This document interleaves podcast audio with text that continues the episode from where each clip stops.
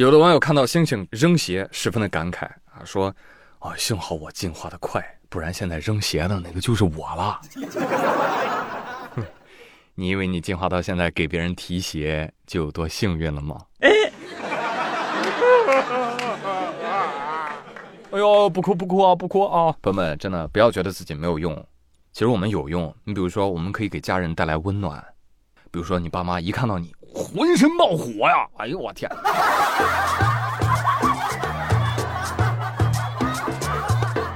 哎，怪就怪别人家的孩子太优秀。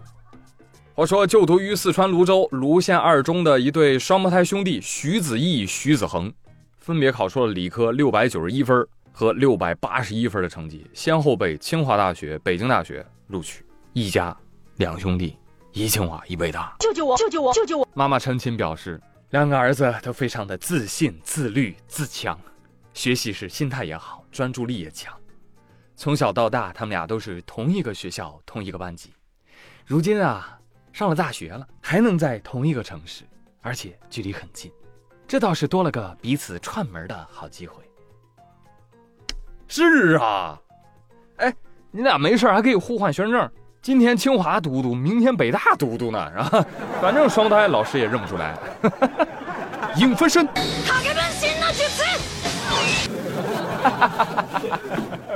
嗯嗯，笑着笑着我就酸了。啥家庭啊这是？怎么卧龙凤雏都搁他们家了呢？我问一下，有没有他们学校的学生在听我的节目啊？你们在路上看到他们俩，难道不拜一拜吗？给大爷跪了！这不就是俩行走的文曲星吗？巧了，朋友们，湖南常德也有一对双胞胎姐妹，姐姐杨思琪考入北大医学部，妹妹杨思怡考入清华建筑系。救救我！救救我！救救我！妈妈说：“姑娘啊，你们俩不要上同一所学校啊，鸡蛋我们不能放在同一个篮子里。那万一那个学校不好呢？是不是？” 不行了，不行了，这样的新闻看多了，我以为中国只有两所大学。我感觉好像人人都可以上一样啊！这一定是幻觉，一定是幻觉，一定是幻觉。我们还是看点真实的，真实的啊！真实的孩子是怎样的？那就是闯祸的熊孩子。近日，浙江湖州有群众张先生向派出所报警：“不好了，我的越野车不见了！”警察一查，这个车辆正行驶在 G 二五高速上，而驾驶车辆的。竟然是张先生十二岁的儿子。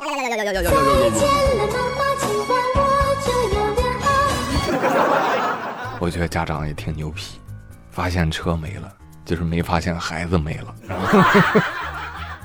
而此时，啊，发现的时候，哥哥正开车带着妹妹通过 ETC 通道，直接上了高速，开了一百多公里了。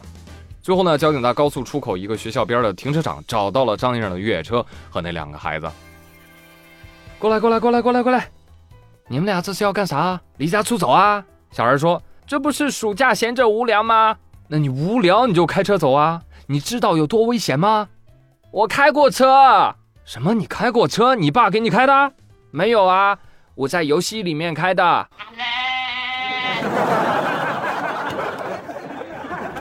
你说打游戏不好，孩子真学会开车了。你说打游戏好。这宝贝儿竟然敢上高速！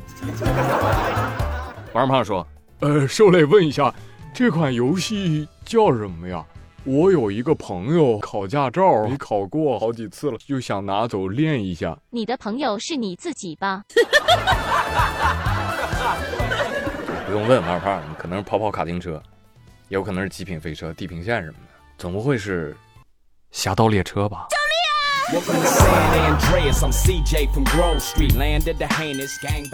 希望孩子的家长一定要看好这两个孩子啊，尤其是去机场的时候，你要知道，还有一款非常专业的游戏叫做模拟飞行。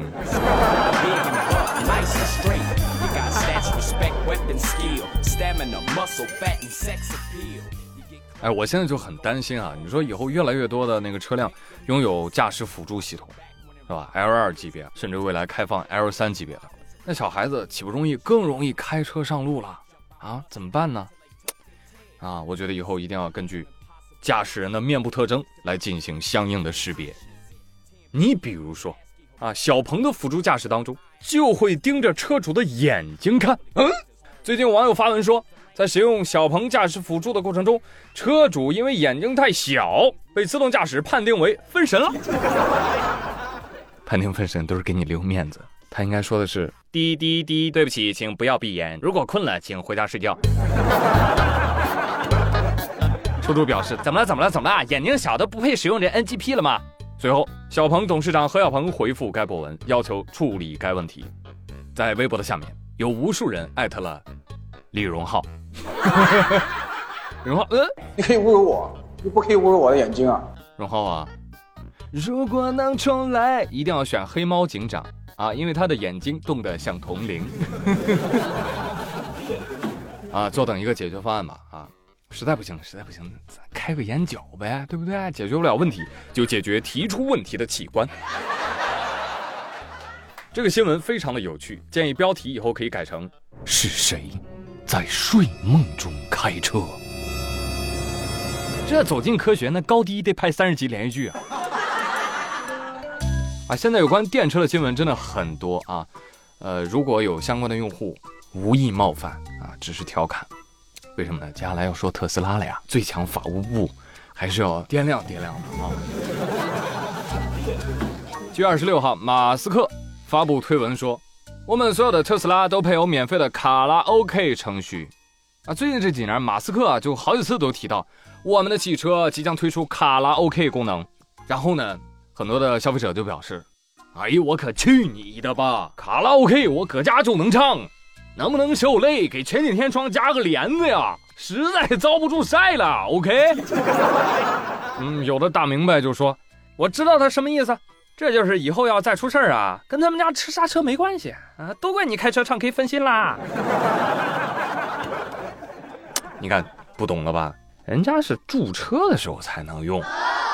哼。那也是没有需求硬创造需求，看看现在这些造车的，下一步是不是要把 Steam 的游戏平台也给加上啊？再连个奈飞的会员登录啊，家庭影院环绕立体声整起来呀，后排坐扒了改煤气灶啊！别笑，已经有人这么干了。理想 L 九不知道吗？买冰箱彩电送车。啊，其实对于这个未来汽车的这个走向啊，一直都有争论啊。不知道各位怎么看待？你未来会选择一个什么样的车呢？你会喜欢这种可以在车里打游戏、看电影、唱 K 的车吗？